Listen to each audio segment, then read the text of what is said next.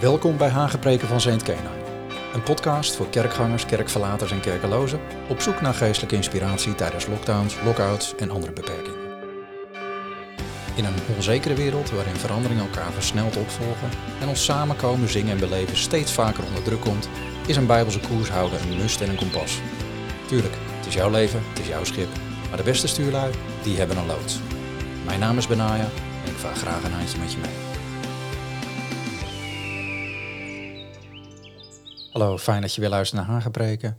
Mocht je voor het eerst luisteren, welkom aan boord. We zijn op een ontdekkingsreis waarin we de vele manieren waarop Schepper tot ons spreekt onder de loep nemen. Een onderwerp wat kennelijk boeit, want het aantal downloads uh, loopt nogal op. Dat is niet verbazend, denk ik ook, want het is natuurlijk een turbulente tijd. En ja, één woord van God kan dan het verschil uitmaken tussen een stukje stabiliteit uh, of chaos in je leven. Mocht je trouwens naar aanleiding van deze serie een getuigenis hebben van hoe jij de stem of de leiding van God in je leven ervaren of herkende, dan hoor ik het graag. Zoiets bemoedigt namelijk niet alleen mij, maar ook denk ik andere luisteraars wel. Dus dan zou ik zeggen, surf even naar benaya.nl of saintkenheim.com en dan vul dan even het contactformulier in met jouw verhaal. Dan kijk ik even of ik het in een volgende keer kan delen. Zoals gezegd, we komen steeds verder in deze serie over het ontdekken van het verstaan van Gods stem. En ik weet niet hoe het jou vergaat, maar als mensen soms tegen mij zeiden, ja, het liefste wil je natuurlijk dat je een briefje uit de hemel krijgt, dan dacht ik altijd, ja, die heb ik eigenlijk al, hè, min of meer. Dat heet een Bijbel. Maar wat ik het liefst gewoon wil, is gewoon Gods stem direct horen. Dan weet ik meteen en precies waar ik aan toe ben. En dat is dus ook waarom ik deze serie begon. Het was namelijk mijn eerste zoektocht. En eerlijk gezegd ook mijn grootste frustratie toen ik christen werd. Heel vaak dacht ik gewoon, ik kap ermee, dit is gewoon veel te vaag, veel te moeilijk. Waarom spreekt God gewoon niet uit de hemel? Gewoon in normale, klare taal die iedereen kan verstaan in het Nederlands. Toch was dan telkens weer een momentje waarop hij echt heel ontzettend duidelijk iets liet zien of sprak. En dat was dan zo duidelijk dat ik gewoon gefascineerd weer verder bad, zocht en bleef kloppen, als het ware, totdat ik opnieuw ontving vond en, en dat de deuren werden geopend. En met dat ik groeide en meer volwassen werd in mijn wandel met God, realiseer ik me ook dat, ja, wij zijn natuurlijk degene die daarin moeten veranderen. Want de Heer verandert niet, zegt het in de Bijbel. Christus heden, gisteren heden, dezelfde en tot een eeuwigheid. Dus ja, je kunt me beter gewoon meebewegen. En ik moest leren afstemmen en omgaan met God. Ik vergelijk het al een beetje met een hond en een baas die op elkaar ingespeeld moeten raken. Het duurt gewoon een tijdje voordat je honds spreekt. Voor alle signalen wat zo'n beest toch wel afgeeft, maar die je in het begin niet herkent, kom je op een punt dat je op een gegeven moment duidelijk verstaat wat bedoelt het beest. En dat beest moet dat van jou ook weten. Nou, zo duurt het ook een tijdje voordat je Gods spreekt, zou je kunnen zeggen. Juist omdat de Heer zich van veel meer communicatiemiddelen bedient dan ja, alleen hoorbare woorden. Nou, dat laatste zou ons op zich niet moeten verbazen in deze moderne tijd, want wij communiceren ook niet alleen face-to-face. En dat weet je, vooral in coronatijd, iedereen gaat tegenwoordig virtueel, FaceTime of Teamviewer. En dan heb je ook nog allerlei andere social media kanalen van, van WhatsApp, Instagram, Telegram, wat heb je allemaal? SMS, dat doen we al bijna niet eens meer. En als je dan kijkt hoe men communiceert, alleen al qua sms en emoticons, wat heb je, dan gaan heel veel van de oudere generaties, die haken alweer af. Omdat je, ja, je hebt een ontwikkeling en een soort sms-taal die bijna onbegrijpelijk wordt als je daar niet in meegaat. En als ik daar dan aan denk, dan denk ik, nou, misschien is het ook wel met Gods stem, vraagt het van ons ook gewoon een beetje meer een vloeibaarheid om mee te bewegen met een nieuwe manier van communiceren en, en praten. In plaats dat we verslaafd zijn of, of zeg maar hangen naar de enige manier waar, waar wij onze voorkeur op, op hebben, namelijk dat horen van Gods stem op een hoorbare stem. Daar komt dan ook nog wel bij dat als je leest in de Bijbel, wanneer God dan echt donderend uit de hemel spreekt, dat je denkt, nou, misschien moet je dat ook niet elke dag willen. Maar gaandeweg kom je er vanzelf achter dat God op heel veel manieren spreekt. Het punt is alleen dat we het vaak niet doorhebben. En dat, lees je soms ook wel eens in de Bijbel. Elihu zei dat ook een keer tegen Job. Die zei, God spreekt één of twee keer, maar wij slaan er geen acht op. En dat klopt, want meestal letten we niet goed op. We zijn heel vaak druk, dat heb ik al eens eerder genoemd. Druk met andere dingen, misschien wel met social media. Maar ondertussen wil hij van alles laten zien. Hij zit niet in het gaatje van onze agenda. En dan is er ook nog hoe hij spreekt, dat is één ding. Maar hoe jij luistert, dat is het volgende. En wat we in de vorige aflevering al ontdekten, dat de stem van God kan op allerlei manieren tot ons komen, wil ik daarom de komende aflevering een aantal concrete manieren bekijken, waarvan sommige misschien niet in je alledaagse palet van het horen uh, voorkomen, maar waarop God wel dingen aan je duidelijk maakt. Alleen het is belangrijk, hoe ontvang je dat? En een van de manieren die er in de evangelie nogal dik bovenop ligt, is iets waar we misschien in ons eigen leven nauwelijks rekening mee houden. En dat is Gods gebruik van verhalen. God houdt namelijk van gelijkenissen. Jezus zei namelijk iets opmerkelijks tegen zijn discipelen wat dit betreft. En dat lees je Marcus 4. Hij zei dat het was aan hun om het geheim van het koninkrijk van God te kennen. Maar de mensen buiten het koninkrijk moesten het met gelijkenissen doen. En dat is niet te zeggen dat de mensen in zijn koninkrijk het kunnen stellen zonder gelijkenissen. Maar meer dat zij het geheim van het koninkrijk in die gelijkenissen zullen begrijpen. Terwijl de rest het met het verhaal zelf moet doen. Ja, en dat is dus best wel een beetje een dingetje. God houdt dus van gelijkenissen. En natuurlijk denkt iedereen meteen aan de verhalen die Jezus vertelde, maar dat begon eigenlijk al veel eerder in Genesis, bij de schepping van de mens. En we weten allemaal, God zei ook, laten we mensen maken naar ons beeld, naar onze gelijkenis. Nou, wat is een gelijkenis? Vandaag heeft een aantal definities, heb ik even voor je opgezocht. Een gelijkenis is een voorbeeld, is een model, maar er staat ook een zinnenbeeldig verhaal, een dichterlijke vergelijking, prachtig vind ik dat. En ook andere definities zijn er als een beeldspraak waarbij een verhaal wordt verteld om een meer abstracte waarheid duidelijk te maken. Nou, dat klopt wel, want God schiep de mens naar zijn voorbeeld. In feite stond hij zelf model, zou je bijna kunnen zeggen. En zo werd de mens een zinnenbeeldig verhaal. En de creatieve natuur van onze schepper kennende, werd het een dichtelijke vergelijking. Of beter gezegd, het werd een heenwijzing naar God zelf. Op een prachtige, artistieke manier. Zag je de mens? Dan kreeg je een beetje een beeld van God, tenminste, dat was de bedoeling. Maar God gebruikt ook voortdurend andere gelijkenissen door de Bijbel om dingen duidelijk te maken. Niet alleen was het de bedoeling dat de mens door een gelijkenis het plaatje zou schetsen van hoe God de Vader is en hoe hij heerschappij voert. Maar ook gebruikt hij de gelijkenis bijvoorbeeld van, nou, noem maar wat, de tabernakel of de koperen slang in de woestijn. Die werd op een gegeven moment opgegeven toen de Israëlieten ongehoorzaam waren en dan kon ze genezing ontvangen als ze ernaar keken. Een heenwijzing naar Jezus. En zo ook de elementen van de seder, de paasmaaltijd, waren ook een heenwijzing naar het verzoenend werk van Christus. En zo zijn er nog een heleboel andere vergelijkingen of gelijkenissen waar God zich van bedient om dingen duidelijk te maken. En die gelijkenissen, die beeldende verhalen, waren allemaal herkenbaar voor degene die het hoorde. En er werd dan ook gebruik gemaakt van normale alledaagse beelden om iets duidelijk te maken. En in die zin begon het dus al heel down to earth, hè, letterlijk toen Adam uit het stof van de aarde werd gevormd. En als we het dan hebben over de manier hoe we Gods stem verstaan en hoe we zijn woorden ontvangen, dan blijkt dat deze ene gelijkenis die we net noemden uit Marcus 4, dat die cruciaal is om alles te begrijpen. Jezus zei namelijk, begrijpt u de gelijkenis niet, hoe kan je dan alle andere gelijkenissen begrijpen of verstaan? Dus eigenlijk kun je wel stellen dat het verhaal wat hij vertelde de sleutel in zich heeft voor het begrijpen van alles wat Jezus sprak in verhaalvorm. Oké, dus voor de mensen die het niet kennen, uh, ik zal hem er even bij pakken. Het heet het verhaal van de zaaier. En de zaaier ging uit om te zaaien en die zaaide een deel van het zaad langs de weg en de vogels van de lucht kwamen, die aten het op. En een deel viel op steenachtige grond, hadden het niet veel aarde en daar kwam het meteen op, omdat het niet zo diep ging. Maar toen de zon kwam, verschroeide het, doordat het geen wortel had en het verdorde. Een ander deel viel tussen de dorens en die kwamen ook op en dat verstikte het en daarom kwam er geen vrucht. En er kwam een ander deel, dat kwam in goede aarde en dat gaf juist wel vrucht. Het kwam op en het, ene gaf 30, 60 en sommige zelfs honderdvoudig vrucht. En toen zei Jezus tegen hem, wie oren heeft om te horen, laat hem horen. Even later, toen ze dus even apart waren met z'n allen, toen vroegen de discipelen een aantal mensen erbij, wat betekent dat nou allemaal? En toen gaf Jezus dus de uitleg, het is aan jullie om dit geheim van het koninkrijk van God te kennen. Maar degenen die buiten zijn, die moeten het doen met gelijkenissen. Die laatste opmerking lijkt erg merkwaardig. Waarom zou je slechts een handjevol mensen deelgenoot maken van dat geheim? En de rest die het misschien ook wel wil, alleen een verhaal. En toch is dat niet zo raar, want bedenk het zelf maar. Wie ga jij jouw geheim meedelen? Misschien zeg je in een tijd van Google, Facebook en andere ingeburgerde privacy schenders. Uh, ja, dan kun je heel stoer zeggen, we hebben geen geheim, ik heb niks te verbergen. Maar iedereen heeft wel bepaalde dingen die hij niet aan de grote klok wil hangen. En dan bedoel ik niet per se zondig of criminele gedachten, maar je wil bijvoorbeeld alleen al je paswoorden niet delen met Jan en alle man. En ook niet wat er misschien echt door je hoofd gaat als je bepaalde mensen ziet of over bepaalde mensen nadenkt. En zeker niet uh, intieme onderonsjes met je partner als je die hebt. En met God is dat niet anders. Tenzij iemand deel is van zijn familie, deel is van zijn intimie zou je kunnen zeggen, en ook de bereidheid heeft om alles achter te laten en hem te volgen als discipel, krijg je geen zicht op het geheim van het koninkrijk. Mensen die gewoon vaag geïnteresseerd zijn of, of überhaupt niks met God te maken willen hebben, ja, die moeten het dus doen met de gelijkenis die God geeft.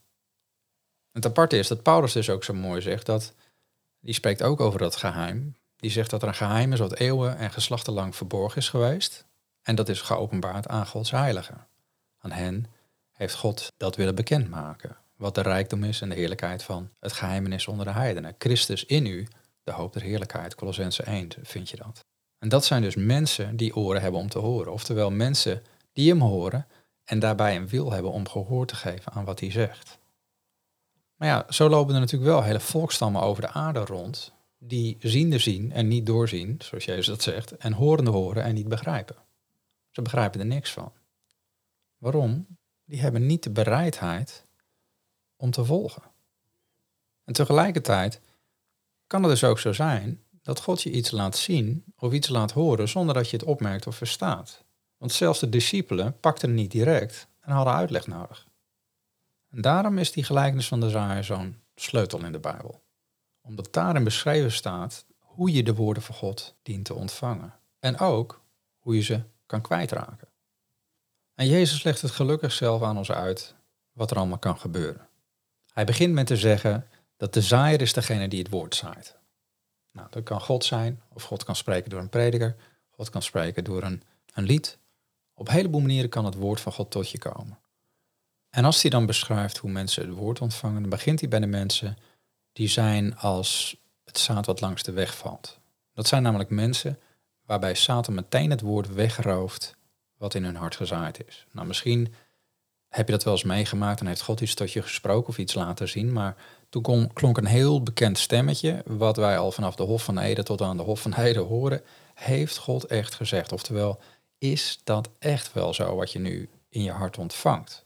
Het eerste wat, wat Satan namelijk doet, is Gods woorden in twijfel trekken. Dat begon al heel vroeger en dat is eigenlijk nog steeds zo, omdat een aanval op het woord is een aanval op God zelf. Want God, Jezus, is het levende woord. En dat kennen we allemaal. Ik weet bijvoorbeeld nog hoe de gynaecoloog ons vertelde dat we geen kinderen konden krijgen en dat mijn vrouw een operatie moest ondergaan om alle delen te verwijderen die daar normaliter instrumentaal voor zijn. Nou, dat was heel heftig. En het ging ook lijnrecht in tegen wat God mij had gesproken al een heleboel jaren terug, namelijk dat ik een vader zou worden. En hoe hij dat deed, dat kan ik nog wel een keer in een andere aflevering vertellen. Maar wat, wat is het dan makkelijk om zo'n woord te laten roven als de medische wetenschap keihard andere conclusies trekt? Dan zie je dan nog maar eens om alfa, en Jezus, omega te houden in je denken en in je blikveld. Want wij voelden ons echt even Abraham en Sarah, dat de natuurlijke weg was afgesloten. Nou, we hebben inmiddels vier kinderen. Dus Satan heeft duidelijk niet het laatste woord gehad, maar dat zijn geen makkelijke situaties, juist omdat je moet bewaken wat er in je hart gezaaid is. Want als het woord langs de weg komt te liggen, ja, dan is het weg.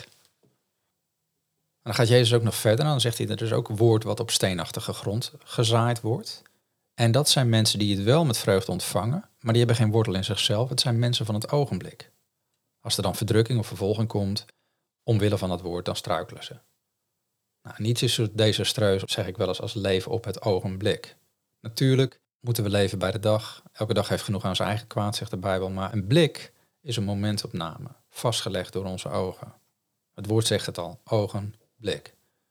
En het is heel verleidelijk om wat je voor ogen ziet voor ultieme realiteit te houden. Vooral omdat wat we nu meemaken, vandaag, dat wordt het beste door je gevoeld. Dat is heel heftig soms. Juist als het op het ogenblik lijkt alsof de woorden van God haak staan op wat je nu meemaakt en wat je nu ziet, ja, dan kun je behoorlijk struikelen. Dan worden woorden die anders klinken stenen waarover je struikelt. Maar het kan ook zo zijn dat het woord in de dorens valt. En dat je zorgen maakt. Zorgen om deze wereld, de verleiding van rijkdom spreekt Jezus over, en de begeerte van al het andere, die komen erbij. Die verstikken het woord.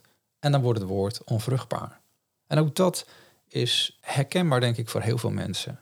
En dit is ook een boeiende. Kennelijk kan God spreken wat hij wil, maar als wij ons continu zorgen maken om de dingen waar de wereld zich zorgen om maakt, hè, dan misschien je inkomen of je gezondheid, actueel misschien corona, dan zijn we niet meer in staat om God er bovenuit te horen. Dat wil niet zeggen dat we ongeïnteresseerd doorlopen in deze wereld, alsof niks ons doet, maar wel dat je ervoor moet waken dat de dingen van de wereld, de zorgen van de wereld en ook het verlangen om nou, misschien je huisje, boompje, beestje veilig te stellen of carrière te maken of geld te verdienen of heel erg te genieten, hè, de, de genotzucht van de mens, dat je dat niet de boventoon laat voeren in je leven en in je denken. Want dan zegt de Bijbel, dan wordt het woord verstikt, dan wordt het onvruchtbaar. Wat is er dan wel voor nodig? Jezus zei in Marcus 4, vers 20, zij bij wie in goede aarde gezaaid wordt, horen het woord, nemen het aan en dragen vrucht. 30, 60 en 100voudig. En dat zijn dus de mensen die zien de wel zien en horen de wel horen. Dat zijn ook de mensen die meer gelijkenissen van God verstaan. Niet alleen deze, maar die ook andere verhalen die God vertelt met een gelijkenis erin kunnen begrijpen. En dan vraag je misschien af, spreekt God er nog steeds in gelijkenissen? Het antwoord is ja. God is een meester verhalenverteller. Daar is hij nooit mee gestopt. Ik vertelde al in een eerdere aflevering dat ons leven een brief wordt op den duur die anderen kunnen lezen, volgens Paulus. En ons leven is daarmee zelf al zijn verhaal. Een van de verhalen die hij vertelt aan anderen. Hij weet namelijk dat een verhaal blijft hangen. Daarom staat die Bijbel ook boordevol verhalen en daarom maakt hij zijn mensen ook tot brieven aan anderen. En ik vind het ergens prachtig. Ik, ik, ik hou namelijk van verhalen. Vandaar ook toen mensen mij vroegen van, joh, kun jij eens het een en ander over rentmeesterschap opschrijven? Ja, toen heb ik een boek geschreven en ik kon het niet nalaten om daar een hoop verhalen in te verwerken. Want verhalen blijven hangen. Er zit kracht in verhalen. Ik, ik weet het in mijn eigen leven ook, dat heel veel schrijvers die verhalen vertelden, hebben een enorme impact op mij gehad als persoon, als mens, als, als man, als vader. En dat was niet zozeer doordat zij allerlei goede theologie of zo uh, bezigden, maar vooral omdat ik mij kon spiegelen aan hun verhaal. En Jezus verstond de kunst van verhalen vertellen als geen ander. Zijn verhalen hadden altijd diepere betekenis. Het waren principes van zijn koninkrijk verpakt in gelijkenissen en daardoor konden mensen dingen onderwezen worden die ze konden onthouden. Dat is ook logisch, want de meeste mensen weten niet een heleboel theologie op te noemen vanuit de Bijbel. De brieven van Paulus worden doorgaans niet amas geciteerd. En op het moment dat je dat wel gaat doen, ja, dan heb je ook kans dat er iemand uit het raam valt omdat hij in slaap valt. Zo. Een jonge man was dat op een gegeven moment, staat er in de handelingen. Een verhaal boeit. Een verhaal blijft langer hangen. En dat is ook de reden dat wij onze kinderen verhalen vertellen. Gewoon omdat die verhalen herinnerd worden. Dan moet ik wel zeggen dat ik af en toe een beetje baal dat de kinderbijbels wat beperkt zijn. Hè. Ze groeien wel mee met de tekeningen en met de ja, taal die gebruikt wordt. Maar heel vaak vind je weer diezelfde verhalen. Noach, David de Goliath, Simpson, Jona de walvis, Daniel de leeuwenkuil. Steeds weer dezelfde verhaaltjes. Dan moet ik me altijd een beetje beheersen om niet een gewone bijbel te pakken en daar gewoon een kleuterverhaal uit te destilleren. Wat soms ook wel eens leuk is, want we hebben een all-time favorite bij ons in huis. En dat is uh, het verhaal van de poepende koning, 1 Samuel 24. En voor de niet ingewijd, het verhaal van David die op de vlucht is voor Saul, die met 3000 soldaten hem uh, oploopt te jagen om hem te vermoorden. En dan ja, moet je op een gegeven moment moet je wel een keer een plasje plegen. Dus dan ga je uh, een grot in en daar zit David. Goed, ik ga het verhaal nu niet doen, maar dat is erg populair bij ons. En daar kun je hele mooie principes uit leren aan kleuters. Ik verbaas me soms ook dat het niet in de Bijbel staat voor, uh, voor de kinderbijbel. Maar goed, terug naar ons leven. De Heere God kan en wil echt spreken door verhalen. En niet zomaar verhalen, gelijkenissen. De vraag is alleen, heb je oren om te horen en ogen om te zien, om zijn stem daarin te zien? Nou, in de tweede aflevering van deze serie Hagepreken gaf ik je al een voorbeeld van een gelijkenis waardoor God op mij sprak, namelijk een schaap in Ierland. En als je nou, nou benieuwd bent, zou ik zeggen, luister nog maar even terug. Maar ik geef je nog een voorbeeldje van zo'n gelijkenis. Ik woon namelijk naast de rivier. En dat is soms prachtig, met mooi weer. Maar als het koud en mistig is, dan is het ook wel eens minder mooi. Zelfs een beetje onheilspellend. En omdat ik een hond heb, moet zo'n beest mij uitlaten. Hè. Ehm, tenminste, als het aan hem ligt met dat weer, dan blijft hij in zijn mand. En dat kan natuurlijk niet, want dan heb ik naast de luiers van mijn boys ook nog dweilwerk. Maar op zo'n mistige avond, dat ik dan tegen Heug en Meug dat beest meeneem, liep ik langs de dijk en ik zag letterlijk geen hand voor ogen. Want plotseling hoorde ik naast mij een enorme scheepshoorn in de mist. En ik schrok me helemaal te pletter. Juist omdat ik het schip niet had gezien. Ik bedacht me toen in één keer, wauw, hoe link moet het zijn om in zo'n verraderlijke mist te varen? En onmiddellijk gaf God mij als het ware een gelijkenis. Ik realiseerde me ineens dat we het weer in ons leven gewoon niet uitkiezen. Soms is het mistig. Soms zijn we genoodzaakt om te varen zonder zicht. Dat we niet kunnen onderscheiden van waar we heen gaan. En misschien niet eens meer goed weten waar, waar kwamen we ook weer vandaan, hoe zijn we hier beland. En in dat soort tijden in ons leven, en dan is het heel belangrijk dat we hebben leren varen op onze interne radar. Op de interne leiding en begeleiding van de Heilige Geest. En dat we er niet van afwijken. En tegelijkertijd, in dat soort tijden is het ook belangrijk dat je alert blijft op anderen die ook in de mist varen.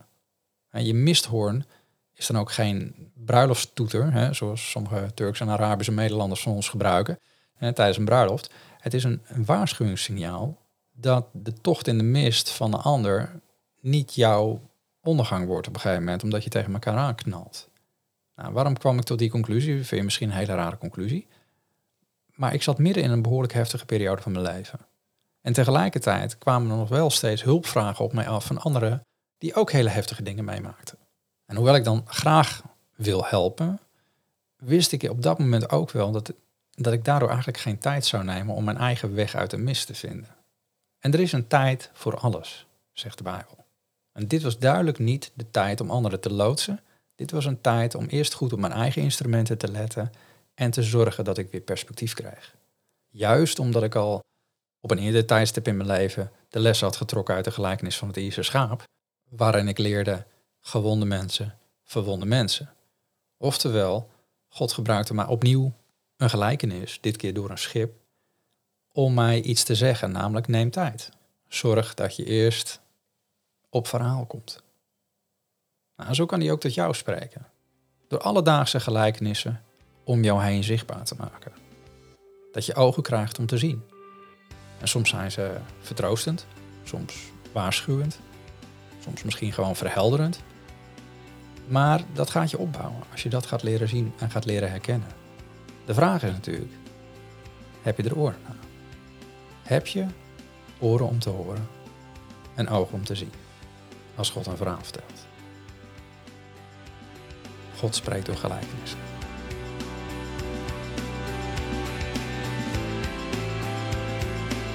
Dit was weer Hagepreken van Saint Kenai. Voor nu, blijf koers houden, ook als je in de mist zit. Blijf luisteren. En de volgende aflevering navigeren we verder.